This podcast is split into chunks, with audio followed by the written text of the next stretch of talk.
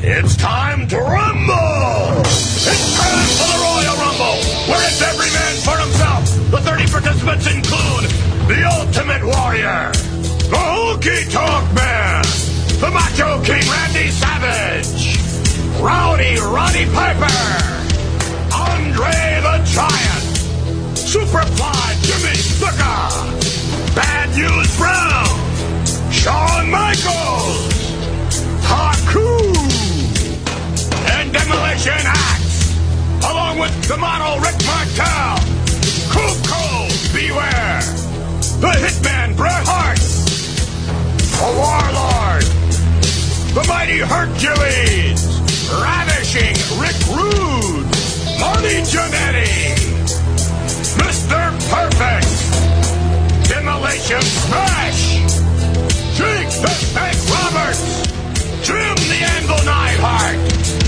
the Barbarian, Dusty Rhodes the American Dream, Tito Santana, Akeem, the Red Rooster, the Earthquake, the Million Dollar Man, Ted DiBiase, Dino Bravo,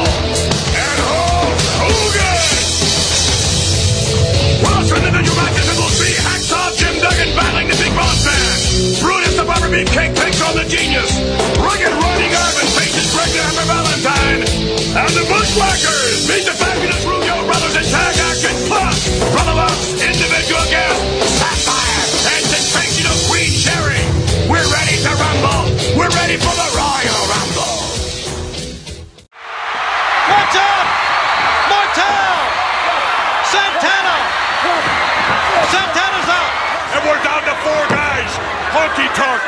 Rick Martel, the Ultimate Warrior, and the champion Hulk Hogan.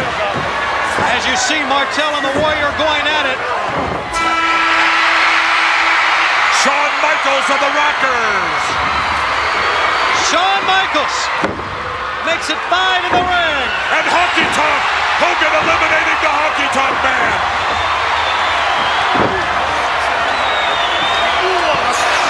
Shawn Michaels eliminated by the Warrior. And Rick Martel eliminated by the Warrior. And look at this. My- Look at this.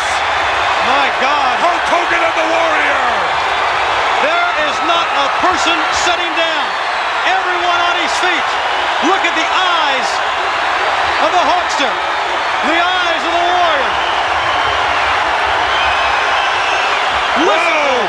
What a matchup this is gonna be! The Ultimate Warrior and Hulk Hogan one on one! Hold on to your seats. This place is going to explode. Whoa! Nobody moves! Again! Oh my God. Nobody moves! Look at this. Crisscross! The Hulkster's down. He missed a clothesline. Oh! And they clotheslined each other!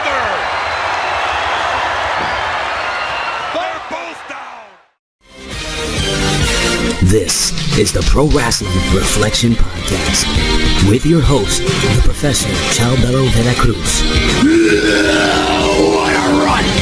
Mr. Wonderful Tommy Wonder, And I will take the powers of those that have no fear! and the prodigal one, JB. The queen, yeah. The cream of the crop.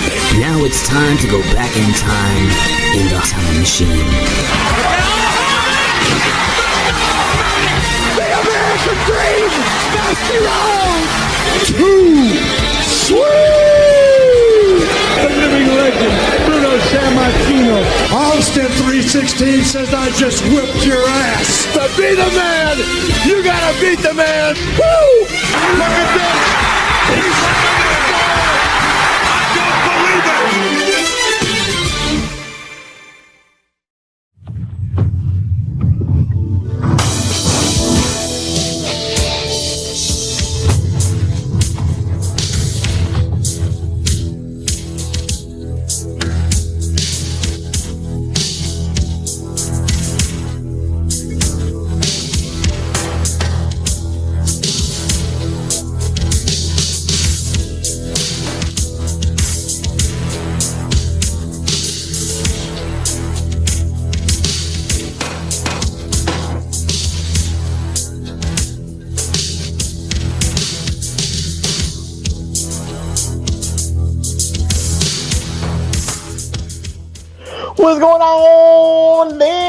Reflectionites? What is going on there the Hami Nights, the PWC Ites, all the ice all over the world, the left, the right, the Dems, the Repubs, the Magnificent Seven, the Elite Eight, the Naughty Nine, the Terrific Ten. You know who you are. And you know what? You know, we're going to be a little bit faster on this PWR podcast here today. We're going to be a little bit more, you know, fluid on this PWR podcast today because somebody has got his suitcase ready to go. Somebody is waiting for his goddamn Uber. Somebody is waiting to get his ass out of cold ass Detroit and ready to go into the hot blazes of, I think it's Miami, Florida, but the, the, he'll correct us. He'll correct, the Reflectionites. He will tell us his butt orgy schedule how, but it's not neither here nor there. But I'm to do this quick for him because, again, Ubers cost a lot of money. I don't want an Uber to, like, you know, Uber charge my buddy, my compadre, my brother from another mother because I don't want to take the blame, reflection. No, no, no, no, no, no. So we're gonna do this as quickly as possible so he can get his ass out of the cold of Detroit and into the warm beds of not only you know men's butts, but also the warm beds of Miami, Florida. So here we go. It is the PWR podcast here at the Hameen Media Group at podbean.com. It is an episodic episode. But before I even talk about the episodic episode, I must introduce myself because I am vain like that. I must introduce myself because, you know, the grays, I cut off the hair here so you don't see the grays. So, but if I keep introducing myself in the oh so glorious tones, I still keep getting younger. I am the most charismatic one. I am the most affluent one. I am the most scholarly one. But most importantly, I am the glorious one. The only objective man in this IWC, YWC, PWC punditry. The only objective man in this political hemisphere. Your friend of mine is Professor Chabela Cruz. And I'm not here alone. No, no, no, no, no, no. I am grateful that he his suitcase is on his left side, and he says, "Professor, I got you. We can do one more, and then I'm on my way out." But I, I, I applaud him. I bow to him for this. He is the conservative liberal, the liberal conservative, dum dum duo, idiot zone, the iron stomach one, and the man that has been celebrating with every person in Detroit right now that their Detroit Lions are in the divisional round. They've got another home playoff game. He's already celebrating. The, well, technically, he doesn't celebrate the Michigan Wolverines, but he might be like doing it, you know, on the sneak tip for you. Reflectionites, he's a Michigan State guy, but he's probably doing, you know, he probably has a burner account celebrating the Michigan Wolverines, but neither here nor there. I know he ain't he ain't celebrating the Pistons. No, no, no, no, no. He ain't celebrating the Detroit Red Wings. No, no, no, no, no. But he's he's a Lions fan through and through. Your friend of mine. Tommy Wonder, how you doing, my friend? I am doing good. You you really do know me. Mm-hmm. There it is, right there. Of course, you celebrate. you are flying high right now at the Detroit Lions in the playoffs. You are flying high with the well, wink, wink, with the Michigan Wolverines. So you know, good. Everything's good. In So let me Detroit tell you a little City. something about the Michigan Wolverines. It's not them I don't like. It's their fan base, which is unbearable. And a, a fucking the only one worse is Ohio State fans. And after that, but here's the deal. I once was at a Michigan game because I'm not a hater. And I bumped into a buddy, and uh, amongst a hundred thousand people, go figure, I bumped into somebody I knew. And this guy's there, and I said, "Whoa, what are you doing here? I thought you were a state fan." He goes, "I am, but I also cheer for all our schools." And I'm like, "Okay." He's like, "So when Michigan and Michigan State play each other, they're both undefeated. I cheer for Michigan State. But if Michigan State already lost and Michigan's undefeated, I cheer for Michigan because if Michigan State beats them, then both of them are down the tubes, and I'd rather see at least one of them win. And that's how I've always felt. Ever since he said that, I'm like, that's fair. And I know quite a few Michigan graduates. They're nice people. It's the uh, what they call here Walmart Wolverines and Meijer Michigan fans because they didn't go there. They don't know anybody that went there. They just Uh-huh. cheer for it because generations in their family have cheered for it. Which, ironically, is one of the reasons I cheer for State is because everybody in my family cheered for Michigan. And then my buddy's sister went there. I partied there with her and her friends. I threw up there. I was there when she met her future husband and baby daddy. They're still together today. So ever since then, when I cheer for Michigan State, it's because I'm cheering for Kimmy and her friends that went there, and because I also threw up on campus. But I am happy for Michigan. I was actually at a party with some friends that are all Michigan guys. I wore red there, ironically, when they were playing Alabama, and they're like, "Why'd you wear red?" I'm like, ah, "It wasn't on purpose, but it's funny." But when they were losing with a couple minutes to go, I stood up and I said, uh, "They're going to win this game," and they did. And it took overtime, but they won. And my buddies are like, "What the hell, man?" Because I also said the Lions were going to come from behind and win against Dallas. And they did, and then they got freaking hosed by a stupid referee who clearly Decker said I'm eligible, and then he said he didn't, but it was bullshit. But anyways, I digress. And I am still the Red Wings are doing pretty good too after a little shitty stint there uh, they were on. But the Pistons, it's just brutal. Of course. It's, it's you, you can't. You know, two, as Meatloaf said, two out of three ain't bad. So you know that's. Do you, that's do you know this story? So the the Little Caesars Arena was built for the Detroit Red Wings, and the Pistons at some point they've been wanting to go back downtown Detroit because they were an hour north in Pontiac, Michigan, Auburn Hills actually, which is even north of Pontiac, and Yeah. they snuck out of their lease and got the Red Wings to share the arena. And when the arena was built, every seat in that motherfucker was red. And when mm-hmm. the Pistons had their first practice, they complained and said they felt like they were playing in the Red Wings building, that it wasn't fair that it was there. And do you know the No- one color no they shit. share? You know the one color they share besides white? red. Red. Mhm. So why did they think red was the Red Wings when they also have red? You can't make it white. Too many people are shitting their pants in there. It'd be dirty seats all the time. So red was the one universal color. So they went in and took every seat out and replaced them with black seats. oh, I thought they were gonna do blue, like red and blue sections. No, no, they got rid of every seat and replaced them with black seats, which probably cost them a million dollars because these little belly aching bitches didn't like seeing red seats. And by the way, when there's asses in them, you don't Mhm. see the color of the seat.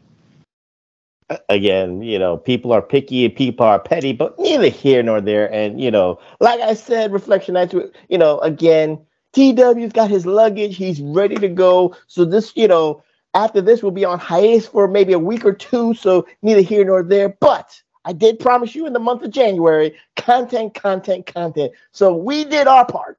Me and TW did our part, and TW, you know, his asshole is ready. He's got the oil ready, and he's ready for Miami to you know for the butt orgies, but neither here nor there. I'm So a. I'm a pitcher. If I'm going to participate in your little fantasy, I'm a pitcher, not a catcher. I ain't judging you either way. So what? You got the you got the Johnson and Johnson baby oil, but again, I was once we gotta. told by a gay man that I have no couth, and I said, I don't know what the fuck that is. He goes, You could never be gay. You have no couth. I said, Thank you. Whatever couth is, thank you very much. Because apparently, you got to be gay to know what couth is too. That's that's what I was gonna say. If you know what it means, then you are gay. So neither here nor there. But now let's get on to you know what for Donnie Day One. We're getting closer to the elusive 200. We're on episode 180. We're doing an episodic episode, Donnie. So 20 episodes away from the elusive 200. But it is 180. I can't believe we've gotten this far, TW. 180. And we are doing because this is the month of January. This is Royal Rumble season. And I looked in the archives of the PWR podcast and I was surprised. We did not do this Royal Rumble episode. I was shocked myself. So I said, you know what? It is Royal Rumble season. So let's talk about, I'm not going to say one of the greatest Royal Rumbles ever, but one of the greatest moments happened in the in this particular Royal Rumble, in my humble opinion, from 1990 in Orlando, Florida, and TW. Before we even talk about this episode and going back in the time machines, you know, if we compare the Royal Rumbles, the earliest Royal Rumbles, to today's Royal Rumbles, it's almost night and day because today's Royal Rumbles is they say it's the uh, it's the start of WrestleMania season. Everything, every storyline, you know, from here on to WrestleMania, that's where the, the focus is. And I looked at this Royal Rumble and I was I was kind of like backtracking a little bit. You know, the Royal Rumbles of the earlier ones weren't really WrestleMania season starters, but they sprinkled the stuff to you know to uh, let's they say advertised WrestleMania. yeah, to advertise not only to advertise WrestleMania coming up, but they were giving you those Easter eggs to tell you what they were working on to get to WrestleMania. but now it's more honed in, in, in in comparison to back then. It was the Easter eggs, but now they tell you it's like embedded. It's brainwashing the, the fans right now to know this is Sign. WrestleMania season. Point the a- sign. well, that too. So what say TW about the past to the present of the way the presentation of the Royal Rumble. So Rumble this is? is this has been my favorite event for a long, long, long time. I, I want to say the original Survivor Series might have been my favorite for a while, and then the Royal Rumble took it over. And I think Mhm. you're the one that told me this is one of only like three or four of them that were this way, where it was like Hulk Hogan is the world champ in it. Mhm. Ever since '92, I think it's either been for the belt or for the number one contender.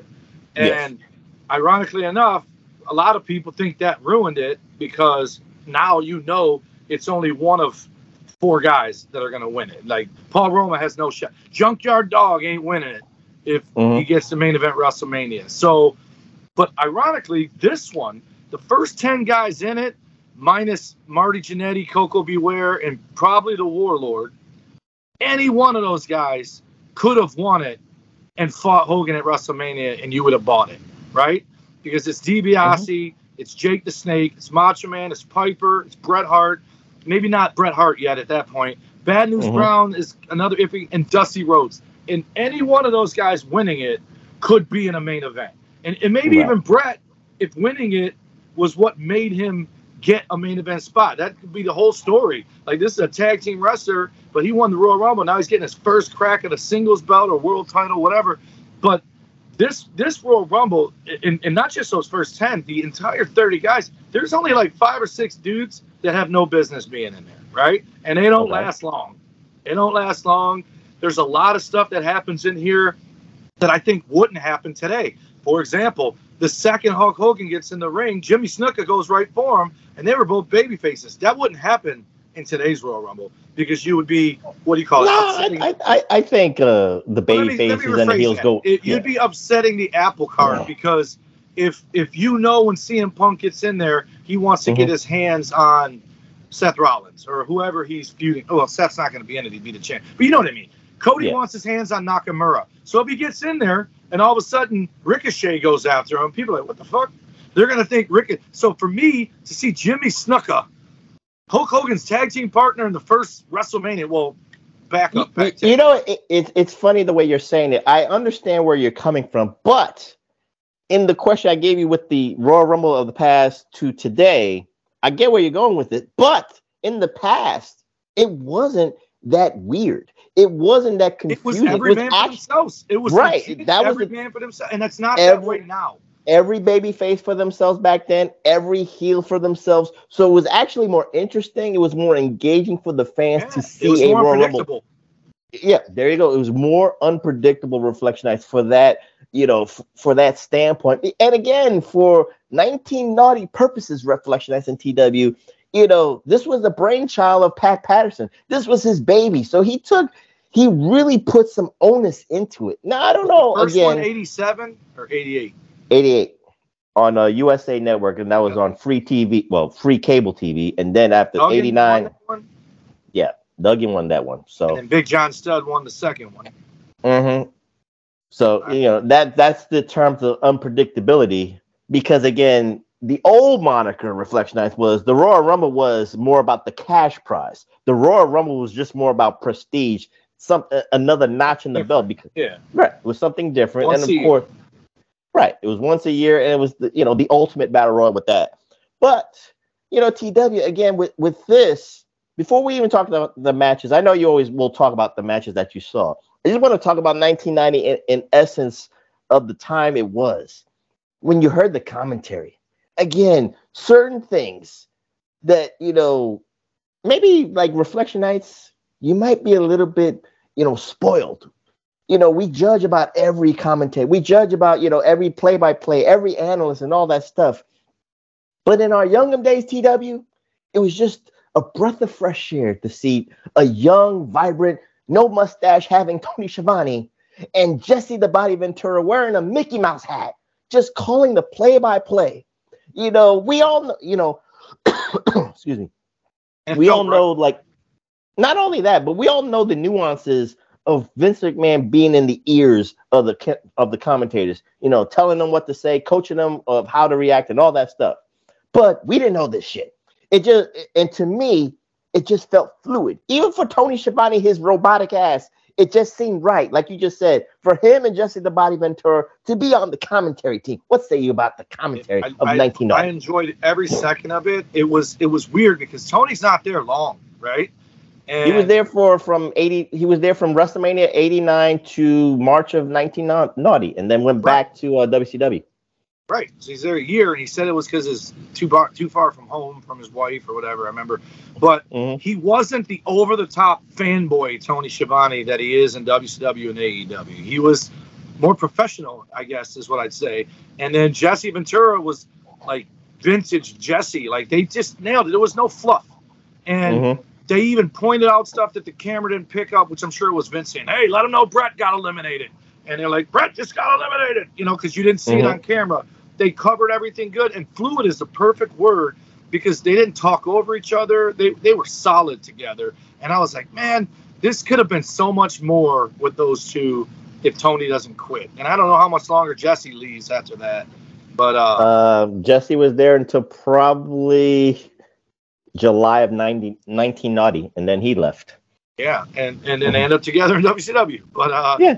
WW, WCW Saturday Night, but it was good, and it wasn't like like for Tony Schiavone now. And I'm not picking on AEW because I felt the same way on Nitro.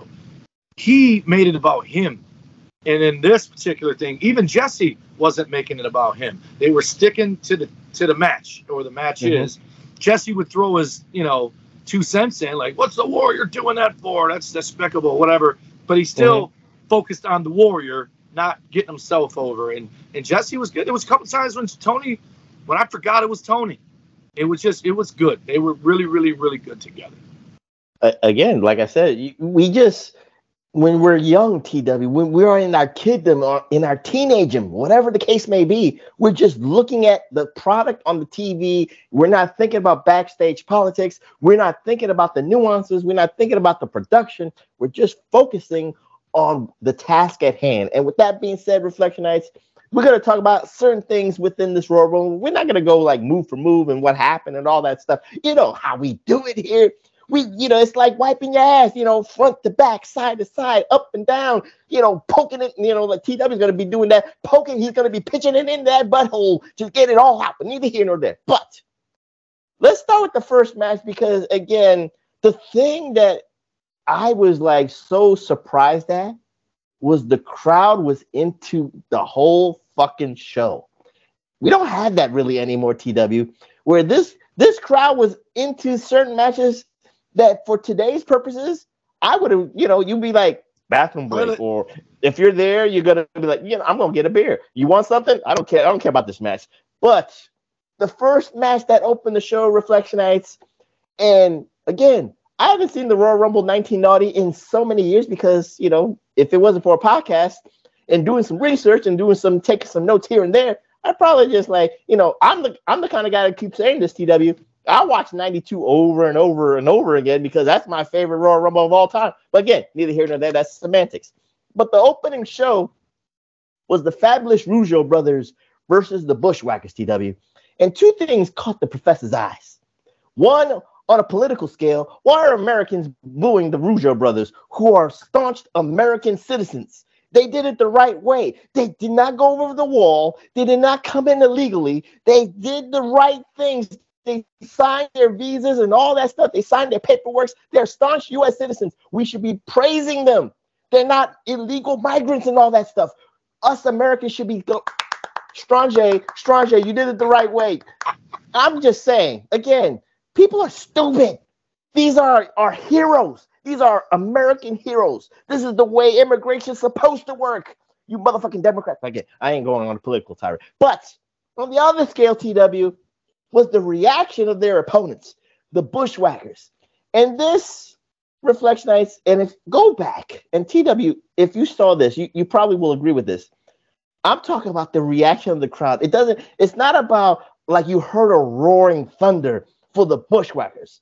But when the c- camera panned back You saw 60, almost 16,000 people in the Orlando Arena, and I'm going with a percentage, TW.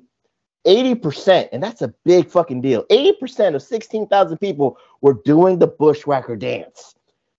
You heard the music coming in, and then they panned it back, TW.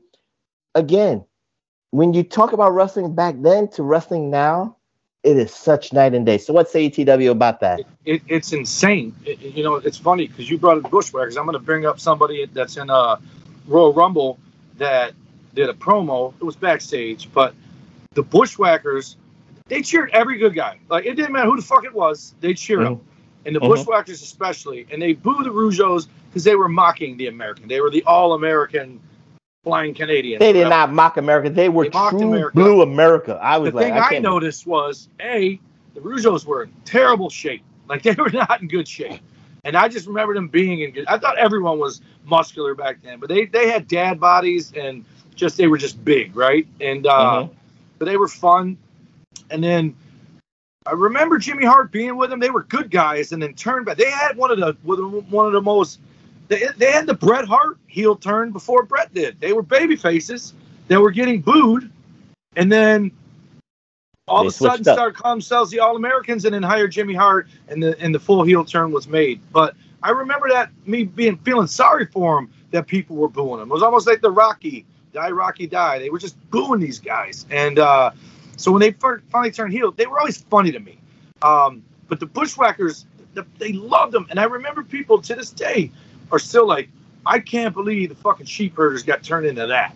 But I promise you that those guys never had it easier because all they had to do was this, lick mm-hmm. some kids' heads, wrestle an easy match, and they probably made way more money in that 20 years in WWE with the Legends contract and that, and then the barbaric shit they did as the sheep herders, which again, again, I was stunned because I used to be afraid of those guys. And then all of a sudden they're that. Plus, I got to wrestle them eventually, and they were two of the nicest dudes you ever meet in your life compared to what I thought they were when I was a kid. Mm-hmm. When I was like, I don't want to be in the same state as those guys, let alone building. And it's just, it's insane how into everything they were. And again, the, I said this on the, a different the she, podcast. The, she, the, sheep herders were pit bulls, but the bushwhackers were Yorkins. That's the yes. that's the great analogy yes. of they were ding dongs. Right and but the th- other thing that shot me was they went over. They never got the tag belts, but they went over on a team that did get the tag belts and went over clean with the Bushwhacker batting ram. Rougeau's never got the tag. Rougeau's oh, never got the well, tag. Well, then it was the Quebecers that got them with mm-hmm. uh, when they were dressed as Mounties. But but what I'm saying is they went over, and I'm so used to the Bushwhackers losing that for them to win, I was like, whoa, like they did put them over. But the other guy was going to say in the Battle Royal, who's to me, God rest his soul, I wouldn't want to go out like this, but Dino Bravo to me was vanilla as shit. Like he was boring as a heel, even mm-hmm. worse when they tried to make him a baby face. And they booed that dude like he was Dominik Mysterio. They just because they just they it, when when people came out for the Rumble, the mm-hmm. crowd saw them and immediately had a reaction to every single person. And I, to get back to comparing it to today, there's guys that come out for the Royal Rumble, and you'll you'll see it soon where the crowd has no reaction at all, boo or cheer.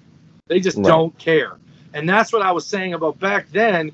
All these guys, minus, and not that I think badly of Koko or Marty Jannetty or the uh, the Warlord or Neidhart, but nobody thought they were going to win. Is my point, right? They, mm-hmm. but everyone else, if they would have won, nobody would have been surprised if Dusty Rhodes won it, right? And and DiBiase. No, I, I, get, I get you, I, I get you. But, but nowadays, you know this guy's not winning, that guy's not winning. And and you know what though? Mm-hmm. I still hold out hope because especially when there's two things that are in play. One, you can pick Roman or uh, Seth's belt, but also like didn't the Money in the Bank winner can pick any champion, right? So someone can win the Rumble and choose mm-hmm. the, the NXT champion or choose someone else. And someone might say, "Why would you well, go for that?" In in, I'm in hindsight, the world title in in hindsight, you can only pick the world champions of the three brands: the the oh, Raw so, one, okay. the SmackDown, so, or the so NXT. You can have one. an NXT guy win and challenge for the NXT title. Trick Williams could win it out of nowhere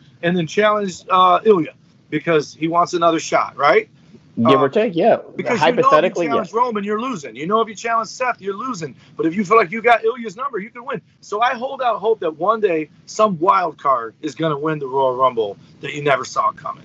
And I, I don't I don't know if, we're- if the world's ready for that yet. But they, we're going to find out if they ever did it. but but let, let's go back to the opening match here because again while the the semantics tw of of course why are like gen zers and the lgbtqia community is booing the Rougeaus is beyond me but neither here nor there.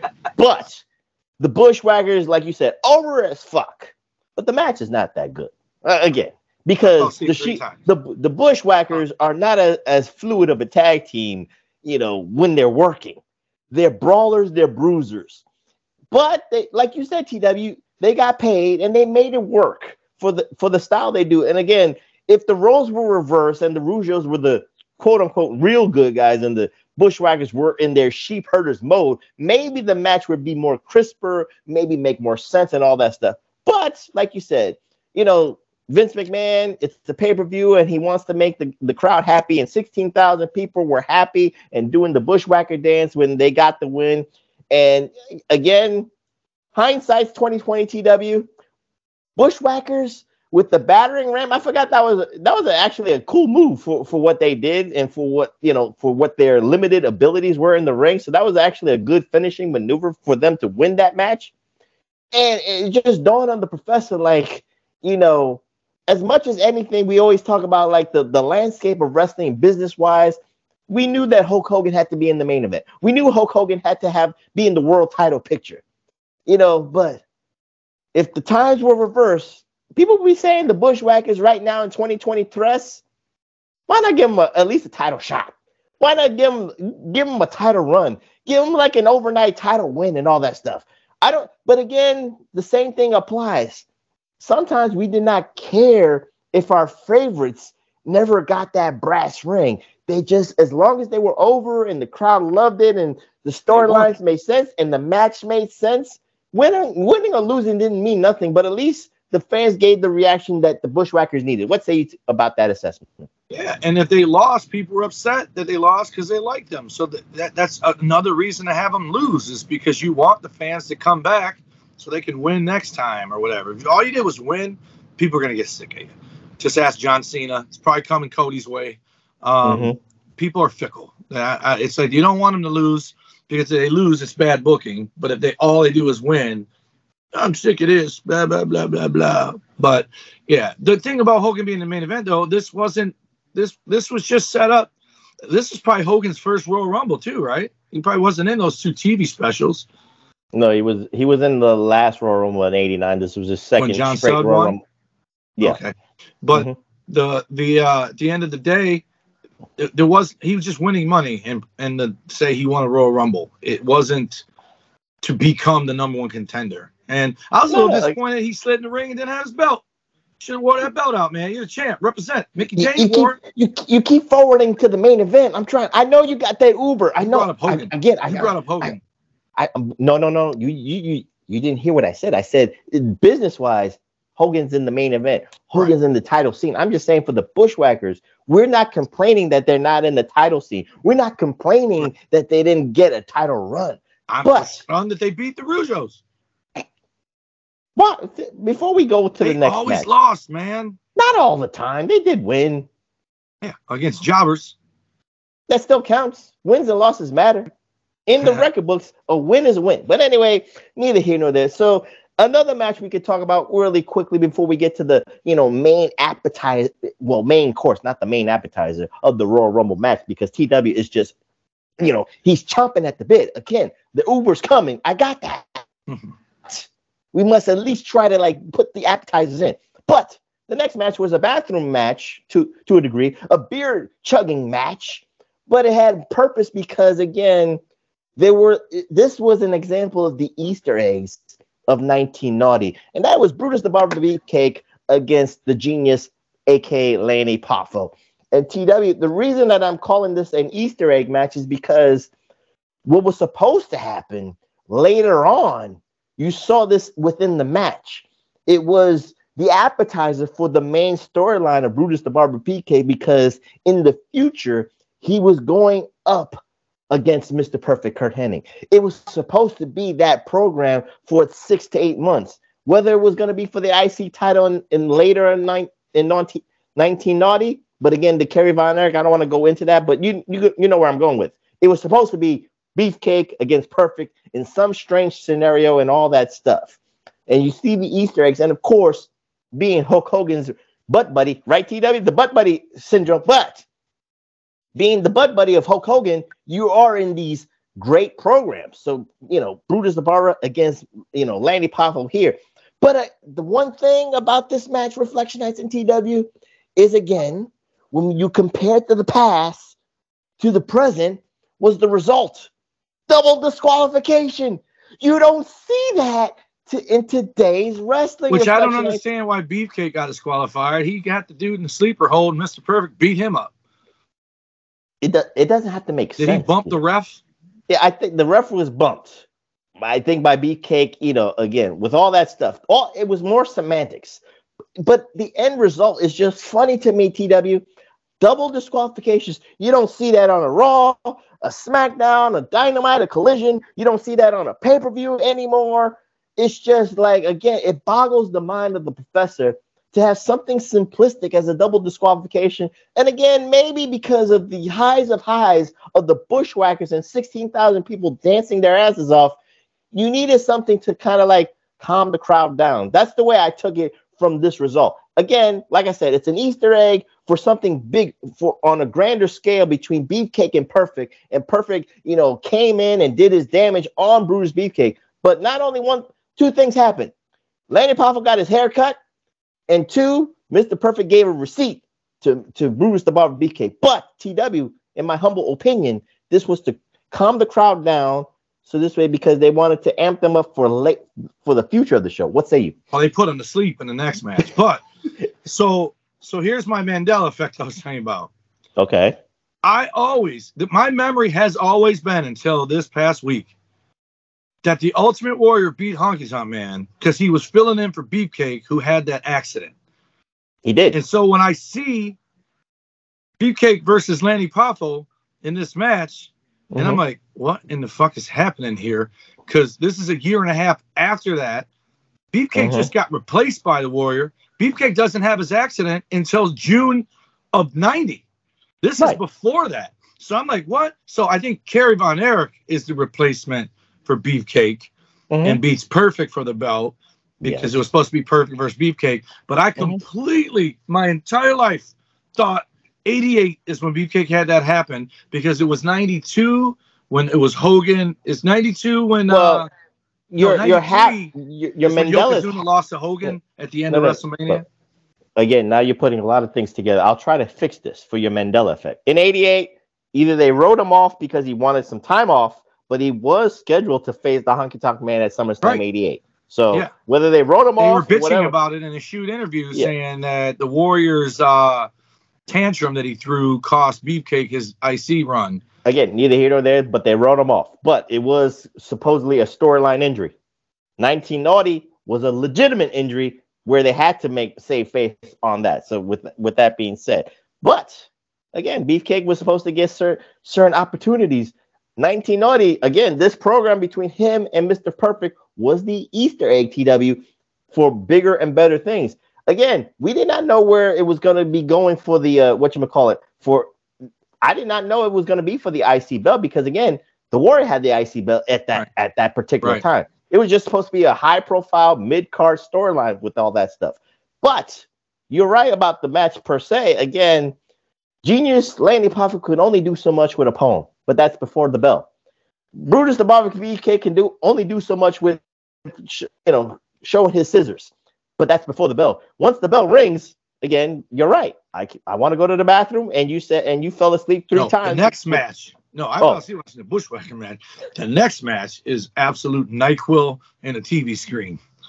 Okay, so let's put a bow on this beefcake uh, Lanny Poffo match in this certain instance. So what say you about this? Because again, I said this, it doesn't happen anymore. And I'm not talking about the match per se, but just to put on a pay-per-view a double disqualification result.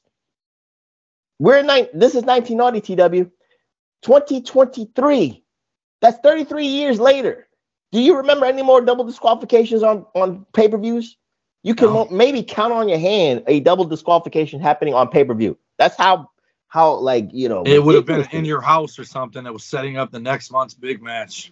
Wh- whether it's in your house, but again, you can count on your hands, Reflectionites, double disqualification result on a WWE pay per view. That's the thing that just boggled the professor's mind. Now, the funny thing about the next match, uh, Reflectionites, TW said he went to sleep. I want to say this, TW. Technically, if you look at it from 2020 stress eyes, this is a match of the year for New Japan. This is a match of the year candidate for AEW Dynamite or Collision. This is a match of the year for all the indie marks out there because this is hard hitting. This is strong style. This is all that stuff for all the the martards out there. TW might you might give me a look, but Christopher Paul Bruce Winland will understand this. Donnie Day One will understand this. Greenpeace will understand this. Jeff Lippman will understand this. Ronnie rugged Ronnie Garvin versus Greg the Hammer Valentine for this match for this time period is on the same level as Oka- as Omega versus Ospreay. Okada versus Omega. Hard hitting, strong style shit here that went for what maybe 15, 20 minutes. And this was an I quit match, TW. This was the match of the night for IWC Marktards. You might not like Ronnie Garvin for 1990 purposes. You might not like Greg the Hammer Valentine for 1990 purposes. I get you. But they had a storyline. Remember before getting to this match, TW, logistically speaking, Ronnie Garvin, you know, was forced to retire because of Greg the Hammer Valentine. This was a six month feud. He put him out of, of wrestling, and Ronnie Garvin had to be a referee, a ring announcer, a bell keeper, and he kept fucking over Greg the Hammer Valentine matches. So on paper, it was funny as shit. It was entertaining for Wrestling Challenge and Superstars of Wrestling. And by the time you came to the Royal Rumble, now TW, I might convince you if you to, to wake up and you know get some Red Bull in you and watch this match again, you'll be like this. This was the match of the night for Royal Rumble purposes. So what say you, TW? Why did you fall asleep on it the didn't have much competition because the next match is also hot trash and No, you're right, but I'm just but focus on this match. What everything it's, I it's said. just it's too long it's 16 and a half minutes i'm sorry almost 17 minutes of boring and the hammer jammer it's figure fours it's chops and and here's the thing i said the crowd booed every good guy and they booed every bad guy but this is probably the one match where it was gratuitous cheering and gratuitous booing because they did not care about either one of these guys well, you they did, did- not care. they popped- about the chops, the chop offs, and They the slap off. At the right times when when Valentine took heat. Um, but I don't think they cared, you know, with the finish. Um, wait a minute, Ronnie Garvin won. Yes, he did, and he won with the sharpshooter. Yeah, yeah, stiff ass sharpshooter. But they, they did one thing I will tell you, they did do it well. They they did the hammer jammer. They did the teases where they both tried to pin the other guy. Like that doesn't count. The one problem I did have is this is a submission match. You can only win by submission. So in that Okay. rule, there is no rope break, and they kept doing rope breaks when they did figure four leg locks. That's Well, not how it works. Well, remember the evolution of the submission match has grown since 1990. TW again. Yeah, they don't in- break the fucking submission hold in USA when you're holding the cage. I'm just saying the intricacies of certain rules in 1990 has evolutionized the submission match, the I quit match. I get you with the, you know, now you're looking at it from 2020 thrust eyes. You're looking at it from the evolution. See, he's looking at his watch Reflectionites because the Uber's coming in any minute now. I'm telling you, I'm, I'm working with you. I'm working with you. Don't worry about this. But anyway, the evolution of the I quit match again from from maybe Magnum TA Tully Blanchard and all that's to this to now where we at. This match was the match of the night because again it was hard hitting, high impact stuff. They had a storyline between Greg Valentine's erroneous injury on his hammer, on his Erroneous. erroneous injury on his Erroneous. past, where he had the hammer jammer uh, calf protector. So Ronnie, rugged Ronnie Garvin got the rugged jammer for his his hamstrings and protecting himself. But then psychologically, TW, they were what were they doing? Working on their legs, working on the supposed injuries. I thought it was a brilliant match brilliantly it was good, match. but nobody cared. That's what I'm What do you telling you. nobody was- cared? Again, the crowd popped for this match. This was the match of the night. No, it looked like fucking two old women from Prisoner Cell Block H were wrestling each other, built like them too, and it just it's just like if you could go back in hindsight, You have distorted my because I'm looking at Greg Val- Hammer Valentine. Yes, that is a woman from uh, Orange is the New Black. She's one of those women. Prisoner prisoners. Cell Block H, look it up. It's an old Canadian show. Also, Throw Momma from the Train with blonde hair is Greg Valentine. A- Absolutely. If you could, like as a kid, I knew who Ronnie Garvin was because he won the world title in Detroit, September 25th, 1987. I remember Cobo Hall. I remember it was a big deal. So when he went there, I was happy. I, I did like Ronnie Garvin, but in hindsight, one Mhm. of these things just doesn't belong. It's his old ass. And I remember, I forgot all about it. So you just said it. He looked good as a referee. He looked good as a ring announcer. And it was funny. It was comedy, but it was, it, it, he probably should have kept doing it. He would have been a good ref. He was short, but he wouldn't take your shit and whatever. But, but fun fact, Mhm. I don't even know if he does it since he's been back, but Randy Orton's stomp is a Mhm. tribute to Ronnie Garvin.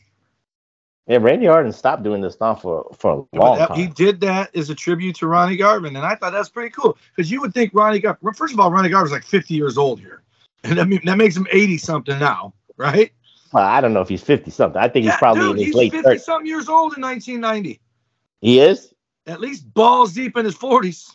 Oh, I'll go with forty. I'll go with. I'll go with Let's go. forty. Let's check it out. He was this motherfucker was born in 1945. He was 45 years old in that Mhm. match.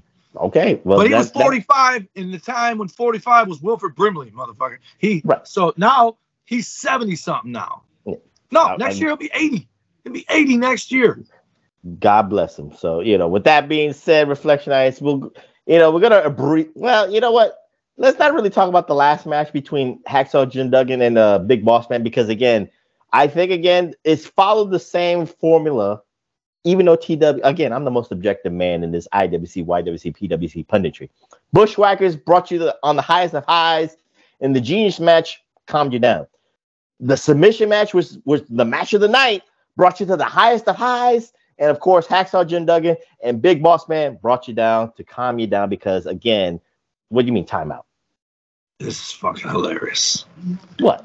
So we all know they were portrayed as brothers on TV, Jimmy and Ronnie Garvin. Okay. oh, But in yeah. reality, they were father and stepson. Mhm.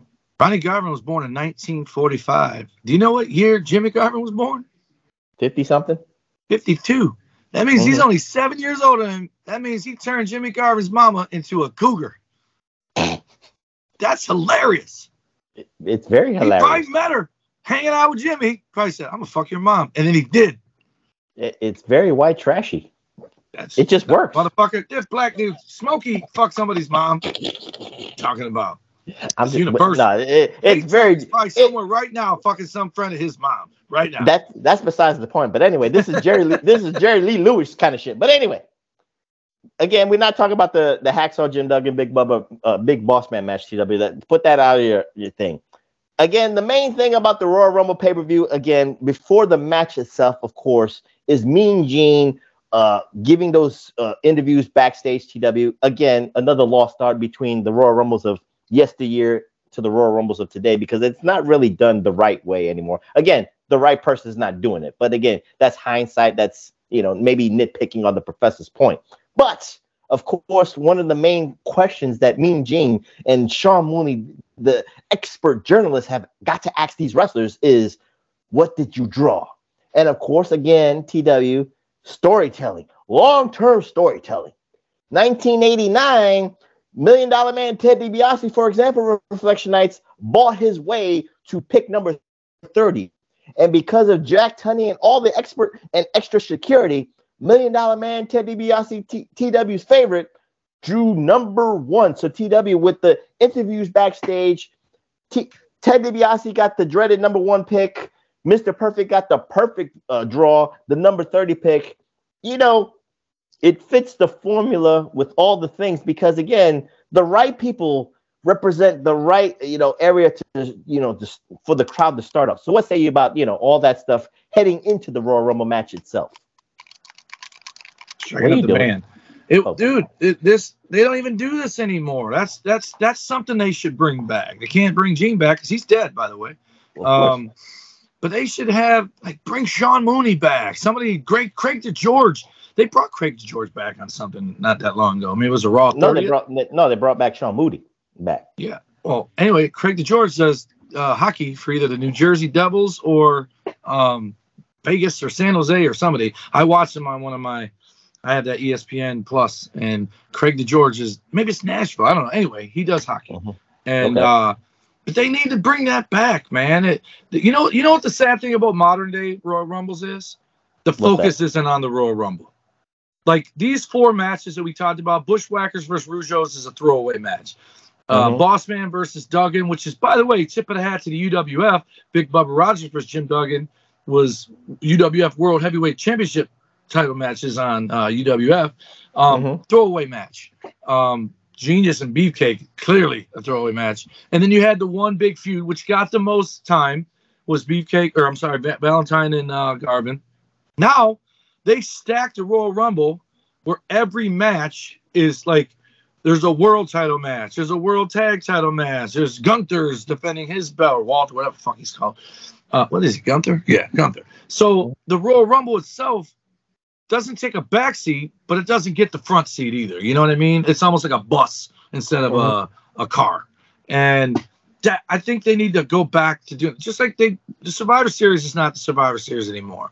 You know, the one thing I would take for the Survivor Series, I think, and it became its own pay-per-view, the Elimination Chamber would still be about surviving, right? So the Elimination Chamber, the original one being on a Survivor Series, made sense to me because there's six guys in these fucking pods, and well, four in the pods, two to start, and who's gonna You survive? mean you mean the you mean the theme of something for the Survivor Series, like the Yes. Elimination Chamber or it's the War Game, an elimination It- situation. is, is still something prevalent. Yes, for something. Yeah, but the Royal Rumble is like, fuck, and there's a girl one on top of it.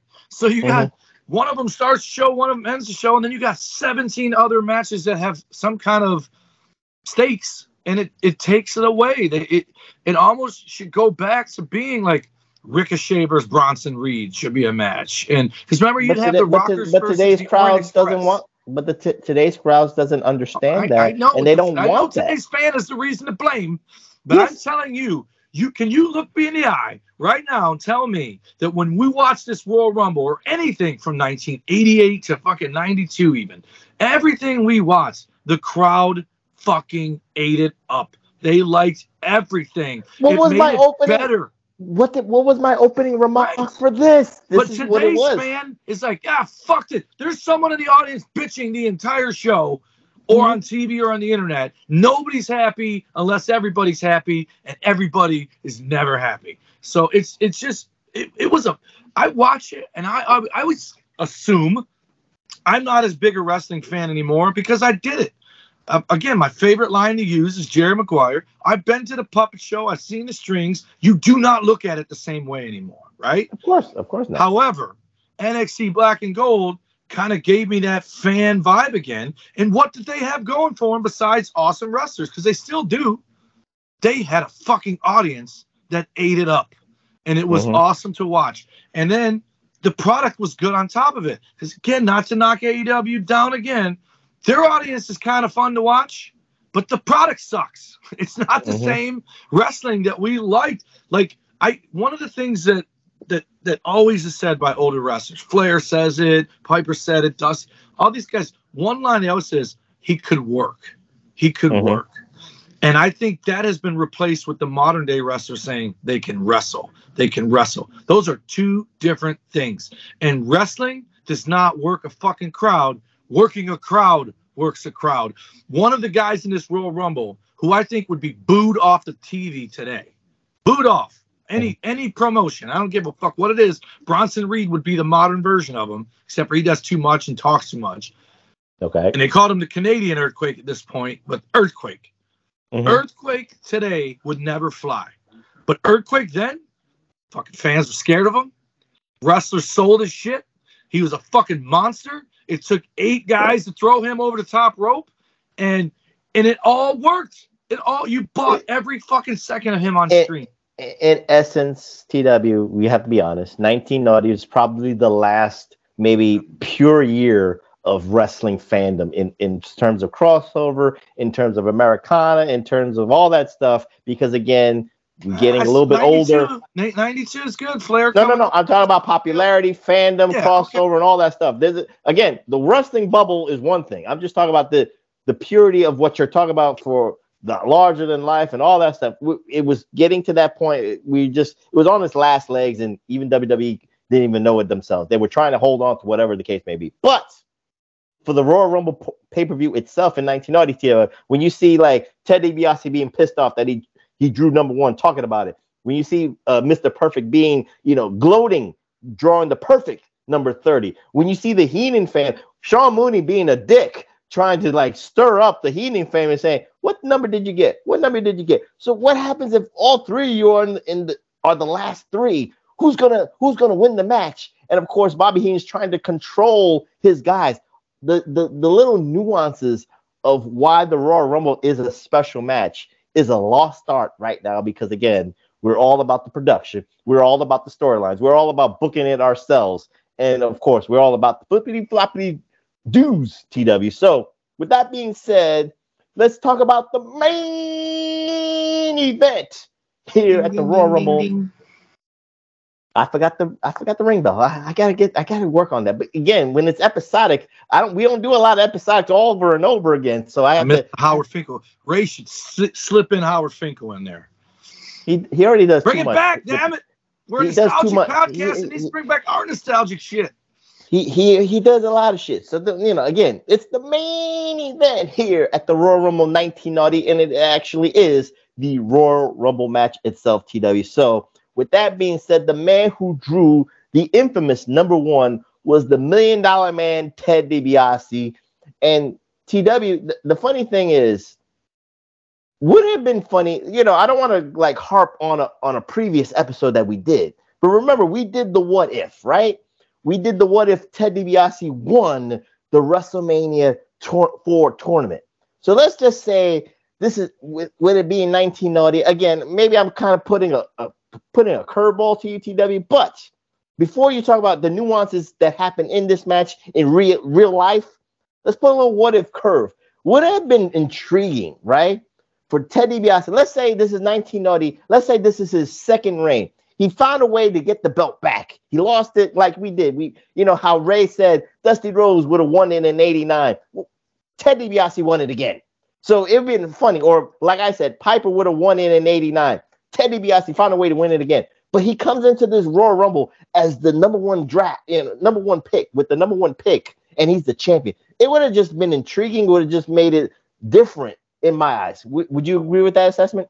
What I like about D- DiBiase being pissed, and what I like about Perfect being gloating, is from Perfect at 30 all the way to him at one, DiBiase.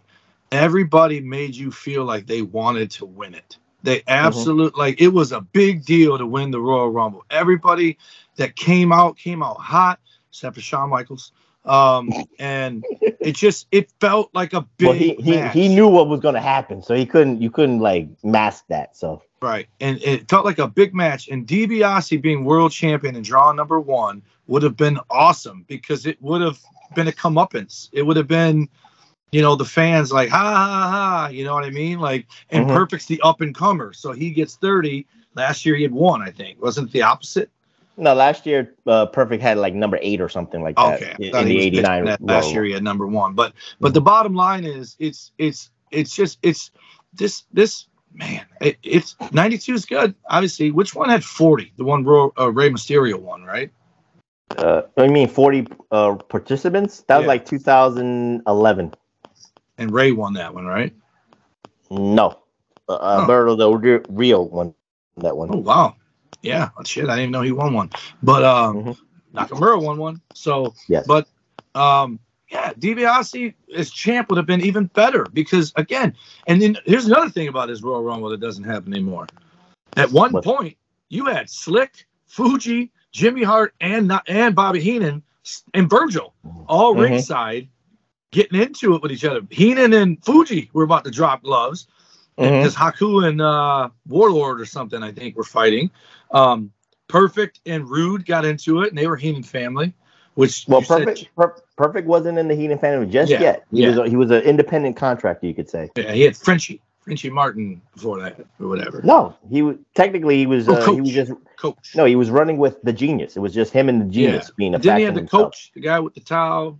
The, a year later, ninety one. Okay, so but yeah, there, there's just just just so much cool shit here. But the managers made it feel like a big deal. The the wrestlers Mhm. made it feel like a big deal. People were mad if they got a high number. They were mad if they got a low number.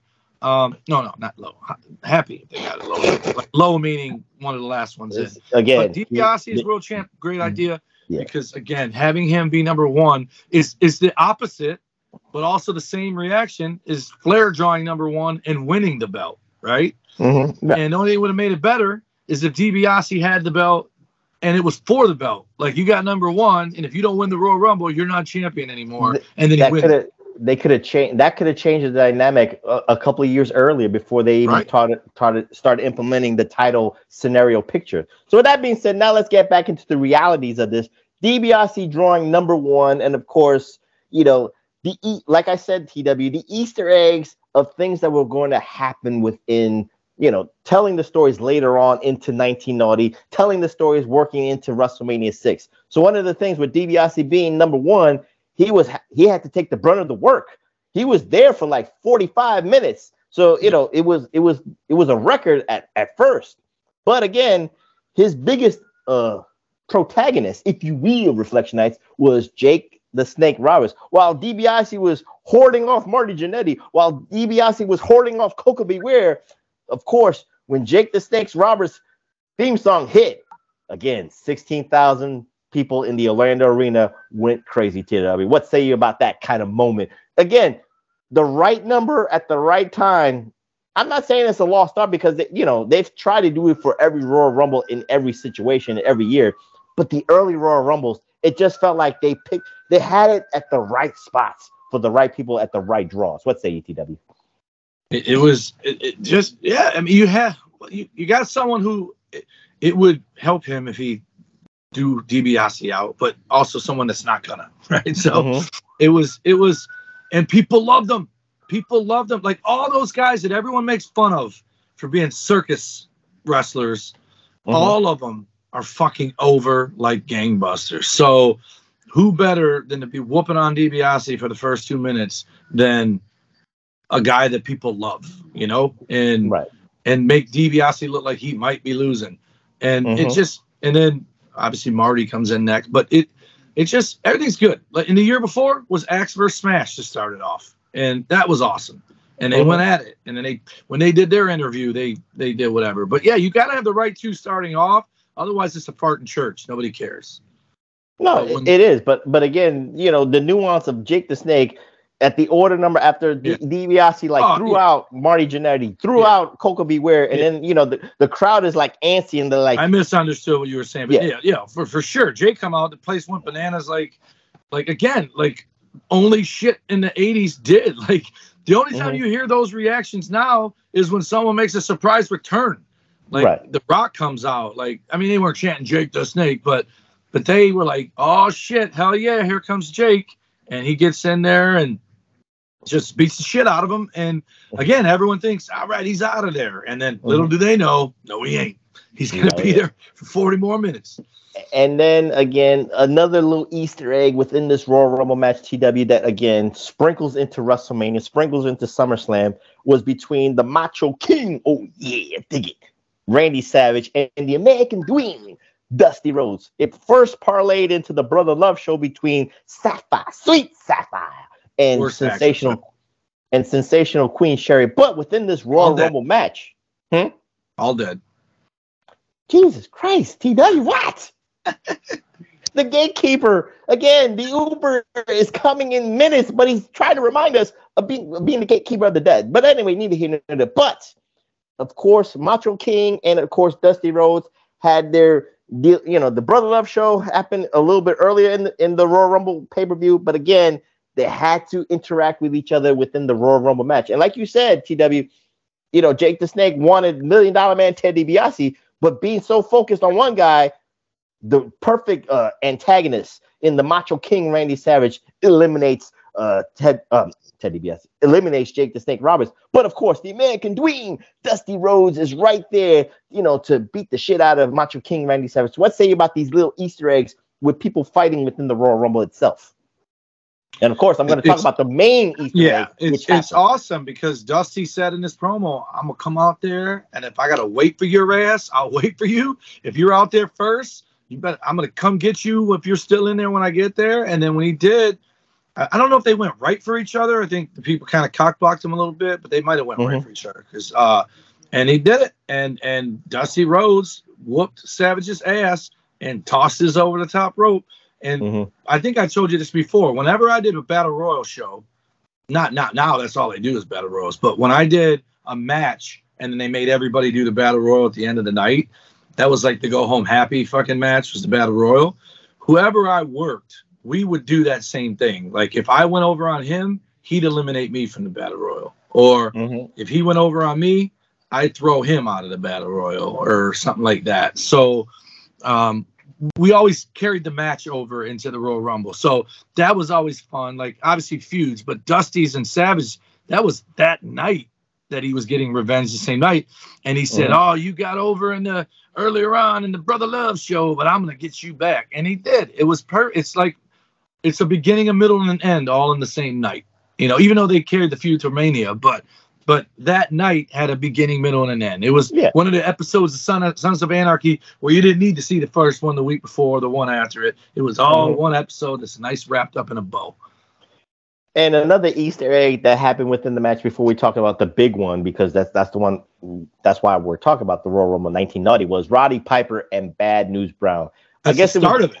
It was the start of it because again, you know, Bad News wanted to do his thing, and then of course Roddy Piper was doing his thing, and I. It was one of the most peculiar, not Easter eggs, TW, because in hindsight, I looked at it as like, and I'm looking again with my 46 year old eyes. I, I have to think like this. You went from a program in the to close out the 80s between Piper and Rick Rude. Again, and that was to me, that was a big fucking deal. Like Piper and Rick Rude were fighting each other. I thought they were going to probably interact within the Royal Rumble match. They didn't. And of course, this just came out of this to me felt like out of left field and all that stuff. Not no disrespect to Bad News Brown. Again, you're going to tell me they're both dead. I got that part. No problem. but it just was rude. this yeah, I know that too. But it just felt off to me to have Piper. I don't want to say it was it felt like a demotion, but maybe I understand in the business wise, maybe because of Piper's stock. It was Bad News Brown gets the rub to work Right. with Piper and all that stuff. I get that part in the business wise, but looking at it from the fandom eyes, I hate to be that kind of person and, and be that kind of fan. It just felt like a step down to Piper. Like you went from rude to Bad News Brown. It just felt weird to me. What say you, TW, about that Easter egg? It it was, and it was a disaster too because it led Yeah. it led to one of the most now one of the things you can't do now if you did it Yeah, you Which, can't pay. You can't a- pay half your face. you as know, a 16 year old kid i didn't think anything of, of uh, along the lines of it being a racial thing i thought it was he was this is my evil side this is my good side like because remember piper was one of the most hated people in wrestling and now he's Mhm. one of the most beloved people in wrestling since wrestlemania 3 No, if he if he did that as a bad guy, I think it would have been well. I think for the times, uh, you understood if he did it as a bad guy. Right But being a good guy doing that, it was like, what the hell you do? But again, neither here nor there. I'm not trying to. well he was the whole point was he was saying bad news brought out the bad in him that he's been Mhm. trying to Yeah. suppress But, again, this this the, was the an Easter egg craziest that. thing is is how bad news did it. He Piper eliminated him, and he Mhm. jumped up on there and just grabbed him by his hair and pulled him completely backwards over the top rope. And I was like, I wonder if these two are really fucking mad at each other. Because one, I thought Bad News had to be mad at him, pull him out by his fucking hair, and then Piper Mhm. has to be mad that he just got pulled out by his hair because it was n- one hand hair pull pulled his ass over the top rope backwards. Which, by the way, it ain't easy going over the top rope. It's uh, to the point where I've tried so many different ways to Mhm. go over a different way than just going over the top rope because you're afraid of what you're gonna fucking land on, how you're gonna land, and if you're even gonna get over that shit clean. And Mhm. so it's crazy, but yeah, it, it it it was the start of that feud. It almost defeats our uh, saying it wasn't the start of WrestleMania season because that's what it led to. And Dusty No, no, Rhodes and Macho again- led to But like I said, starting to, to open the show, the difference, the nuances now is like we're told.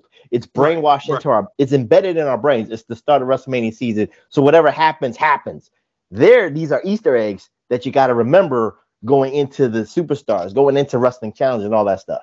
But again, before we get to the last kind of face to face that matters, again for the Royal Rumble purposes, TW, you know, with the Bronson Reeds and the Ivars and the Otises of today, you know, being you know the, the big guys that have to act, that do all that cruiserweight shit that sometimes I'm a little not a fan of TW, but for a 19 naughty Royal Rumble, when you see somebody like Akeem coming into the ring, like you talked about the Canadian earthquake, badasses, and of course the piece de resistance, Andre the Giant, just the just when their numbers are drawn and they come out the curtain and they're like, Andre the Giant is number 11, you know, for argument's sake. Holy shit, here he comes. He's gonna beat the shit out of people. Not saying he's gonna they're gonna win it, but TW, just that aura and that He was presence. Number 11. It- oh God, I got it off the top of my head. But what's say you, TW, about the aura and the presence of the big monsters? Right. And again, today, And there were so many of them in there that you weren't certain Andre was winning it because Earthquake is in it, Akeem's in it, and you you never know who's gonna win it. Warlord, I mean, Warlord was handling fucking dudes in there that were big. Barbarian came in and Mhm. handled Hogan and Warrior, right? And so, one thing I did take away from this watching it, it's Mhm. like, like. I, God bless Big Show. Never took him serious. Never took him whatever. Like I don't. I remember there was a time when he was a serious heel, but he's just been comedy for a long, long time. Um, Mhm. Andre the Giant is a heel. Very, very underrated, and it's too bad it didn't happen sooner. Like is it un- is it underrated or underappreciated? both, I think it's underappreciated because that's what made me think, wow, man, he he was a really, really good bad guy, but he was limited. So that's Mhm. it, it, it's it's basically if he could have turned heel sooner, Mhm. right? Instead of being the fucking go home happy, fucking slamming bot Big John Studd and Bundy, like Hogan's fucking bodyguard, basically. If he would have did it when he could still go, like Mhm. imagine the Hogan Andre match in '80, Well, but be- Hogan's the face and Andre's the Well, heel. to be fair, To be fair, you got you got the heel that well, we didn't get to see the heel that went because Andre did all that shit that you're talking about in Japan as Right. the as the Grizzly as a heel. Yeah, as a heel. Went staunch uh, and he can go. He was the heel that can go. Everything you said, he did that in Japan first. But he was So, he was different though, right? I mean, this big, large, like one strap, like the look of him was menacing. You you just felt like he was gonna whoop every. Remember he he fucking used to manhandle the warrior, just Mhm. fucking choked him with his fucking strap. no, I'm, I'm, I'm just I'm, I'm just saying everything you said. it's too bad we didn't get it in WWE sooner. Yeah, no, no, when you're right. I'm just hurting, you know. I'm just being fair for logistical purposes before people correct It was us or- 24-17 and now it's 31-17. The shit was getting close. right. So you know what that, about? what about? The game that we're missing. Oh, okay. well, again, I, I'm trying. You know, again, the Uber. Remember, Yeah. the Uber is coming, so I'm, I'm trying to I'm trying to speed this up here. But the piece de resistance of the stare downs TW again was, uh, you know, Vince McMahon knew what he was doing because you know a man you know that drew I think he was number 17, 16 or 17 was the Ultimate Warrior. 21.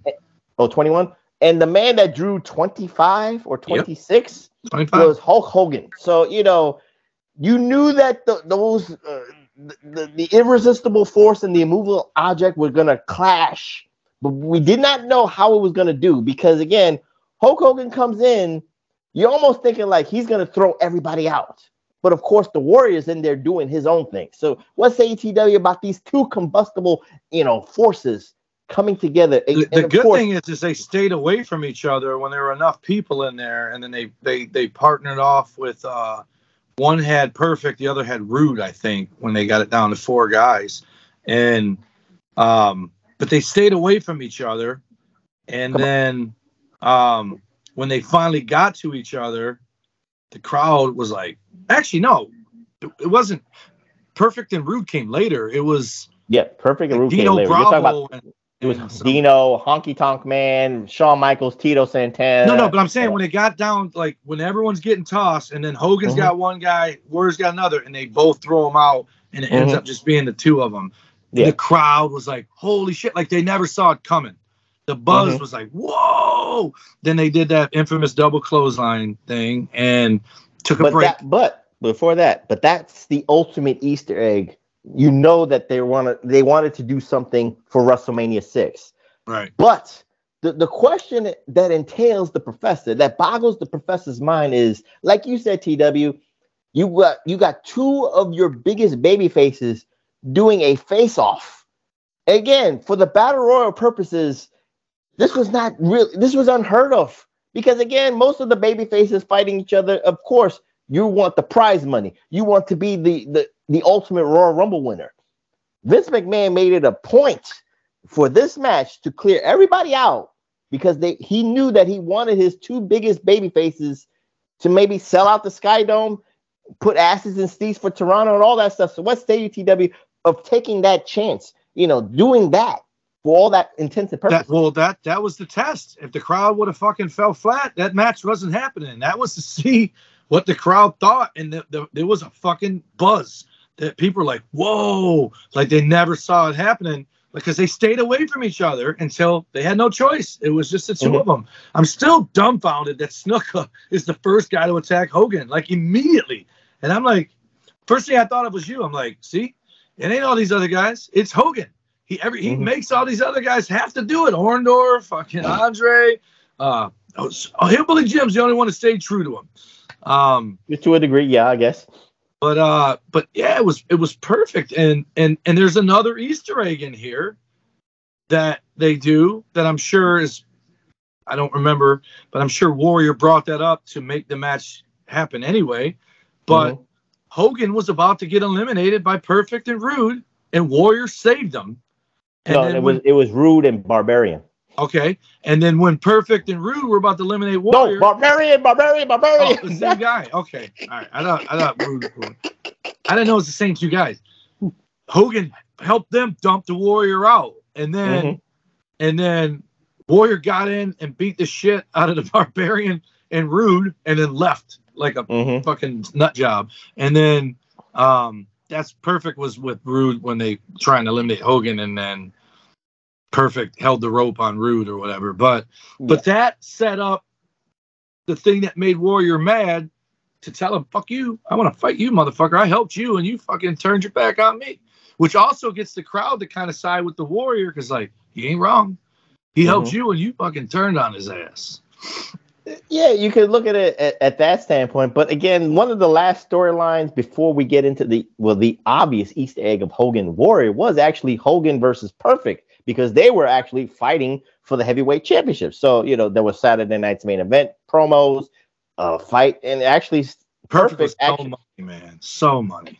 and Perfect actually destroyed the the wing belt first. So you know he did that to Hogan and all that stuff. So they had to uh, you know finish off that storyline with the Royal Rumble winning of Hulk Hogan.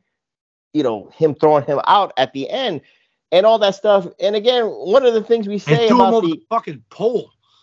Yeah, over the corner. Like well only perfect show, would say. but, but that not only Perfect can do it, but he's so athletic to want to do it and all that stuff Right. because he he was the most athletic. I would say the most athletic bumper in all of professional wrestling because Him and he- Michaels. if- yeah, him and Michaels, but Perfect did it first, and then oh, Michaels absolutely. actually, absolutely. but uh, and but Michaels kind of like took the torch from him and all that stuff. So with that being said, Reflectionites, you know, let's put a bow on this TW. You know, we talked about it with the what ifs and and all the stuff before about the Hulk Hogan fatigue. You know, Hulk Hogan winning the Royal Rumble in 1990, he didn't need it. You know what I'm saying? So in, in, in essence, to me, did the right man win it? Would it have been better? Maybe I'm doing another what if. You know, Reflectionites. You know, the what if just just it it just opens the the possibilities. It opens doors. Tw. Did the right guy win it in Hogan, or should the should the right guy of the Ultimate Warrior won the 1990 Royal Rumble for the purposes of building, getting that stratospheric push to the moon, and also you know ch- a cherry on the top with him winning at WrestleMania six but he had to eliminate Hulk Hogan in some way, shape, or form. They could have done it the other way, where he helped Barbarian and Rude eliminate Hogan, and then. Okay. But I actually thought Warrior did win that motherfucker. So the whole time I'm watching it, and then Warrior gets dumped, I'm like, what the fuck? And I'm like, ah, this is the one Hogan your- wins. You know, This is your Is this Mandela effect. I wasn't watching them on pay per view because I didn't have pay per view money. I just read about them and saw I, I, highlights. I get you. Yeah. I understand that. I'm just, but I'm asking you. The question is, did the right guy win? Should it have been the Warrior to I put thought that the push? Warrior did win, so I guess the answer is no because I still thought he did, and that's why they fought at WrestleMania. So for for semantic purposes, he never won the Royal Rumble ever. No, so I'm just no. yes, and Lex I'm just- Luger did. Lex Luger's a fucking co-winner. he's a co-winner, but that didn't mean shit for him. But with that being said, Perfect, screwed him. that too. But again, you know, again, that's semantics. We're not going into Royal Rumble 1994. I'm going to put a bow on this, and that I'm going to say this, TW. I think the Ultimate Warrior should have won the 1990 Royal Rumble. Again, you didn't have to. Uh, he didn't have to eliminate Hulk Hogan because that would be a little bit cherry picking for you know for the IWC marks. Like you said, they could have done the reverse in in terms of tr- he's trying to help save Hogan from getting eliminated, but he came just a little too late and all that stuff. And maybe you could have had Hogan being pissed off at the Warrior and all that stuff, looking at him and Warrior looking at him on the outside, giving that face to face, like, "Oh, you did that to me. All right, I got you, I got you," and all that that professional jealousy. But the Ultimate Warrior wins at the end, eliminating Rude, Barbarian, Perfect, and all that stuff, just to put the cherry on the top for you know to let's just say, you know, rectify him being that number one babyface, that Vince McMahon sees money in the Ultimate Warrior. Maybe you needed that stamp of approval instead of going with the, you know, the safe pick of Holly of, of Hulk Hogan. That's where I'm coming from. Did, did Ho- Hogan end up winning two more? Right? He won 90 and nine, 1991. Oh, I thought he. Oh, he went back to back. I thought he ended up winning Yes. a third one because I thought is, is No. Austin's the only one that won three. He he didn't win three straight, but he won back to back and then the third one. So he. So Hogan was the first to win two. He was the first to, only to win three. Right. Okay. Got it. And Yep. with that being and with that being said, we close on this episodic episode, episode 180 of the PWR podcast here at the Hami Media Group at podbean.com. And before anything, you know, we're gonna take a little hiatus because again, TW, the Uber is coming as we speak. The luggage is ready to go. The Johnson and Johnson baby oil is packed up and ready to go. His ass cheek is ready to go for the butt orgies and all that stuff. So TW, before your butt gets closed up with all that stuff, give out those socials so we can get out of here. Maybe we'll be maybe we'll be back in two weeks, TW, give or take. Yeah. Yep. All right. I'm not. I'm not. Also, I like to, I don't. I don't want to grade this, but I would say for any of the youngins that are listening to this who did not see the 1990 Royal Rumble, I would say mm-hmm. the match itself is worth watching, but you don't Mhm. need to watch the other four matches. You don't. No, It's- the, the, if you, if you want to grade this before you give out the socials, I'm gonna give this a solid B plus because of the Royal Rumble match and the match of the night with Ronnie Garvin and Greg the Hammer Valentine. This is New Japan. This is AEW Dynamite. All that stuff for all the fans to meet. B plus because of those two matches itself, and of course the Bushwhackers being over as Rover. That's me. B plus. Royal Rumble, I give an A plus. The show, I give a C plus because the Royal Rumble and the backstage stuff is good. Matches other than that are garbage. I'm telling you, they're Nyquil. So that rounds it out to a- a that- plane, that rounds it out to a. Sleep on a plane, and I slept That on a ra- damn plane. That rounds it out to a B. So you just gave it a B. No, it's a C plus because of that fucking A plus. Otherwise, it would be a D. Oh God, Jim, damn it. Yeah, the backstage things are good. The commentating's good. The match is good. The other four Mhm. matches are garbage. All right, But- give out those The socials. Pro Wrestling Coalition Network sponsors us at PWC Network at Podbean.com, Hameen Media Group at Podbean.com as well, and also HMG at ChannelAttitude.com. Our show on X is at PW Reflection.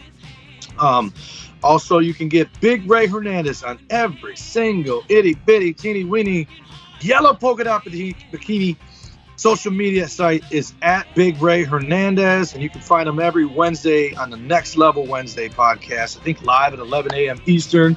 And you can Mhm. find me on Instagram, and uh, yeah, I got rid of that other shit. Um, Instagram and X at Tommy Wonder 19. Snapchat is number wonder. Facebook.com backslash Tommy Wonder. And my other X and TikTok are at the Tommy Wonder. And the Big Vito brand is at Big Vito brand on TikTok. Um, that's where you can keep up with him and Noel. And then you can watch the early release of the reflection video at Big Ray Hernandez on X. And you can follow me on my Xer at PWSPRF. That's PWS Prof. And if this gets uploaded by A Track Brown, this will be on the PW YouTube networks. Follow my brothers in arms, Billy Ray Valentine at Obi-Wan. You know me, and of course, the king of the reactions, the man who went viral off a tweet that Reby Hardy loved, and probably he will be a character witness for Reby Hardy and Matt Hardy's pending divorce. That's A Track Brown at the number eight, TRAC Brown. And again, we'll be back in two weeks at the TW's butt gets, you know, you know, goes from this to this. I don't know, maybe you only gay if you're on the bottom. after a couple of margaritas, you don't know where this is gonna be. It's gonna go here or it's gonna go here. So we'll find out. So That's TW will give a, give his butt orgy uh you know stories in two weeks. Reflection night. So with that being said, I'm the professor. That's Mr. Wonderful, Dum Dum Duo, Idiot Zone, the Iron Stomach one, Mr. Florida himself. Woo! Tommy One is saying good night, and we'll see you in dos weeks for the PWR podcast at the Hami Media Group at podbean.com. Peace.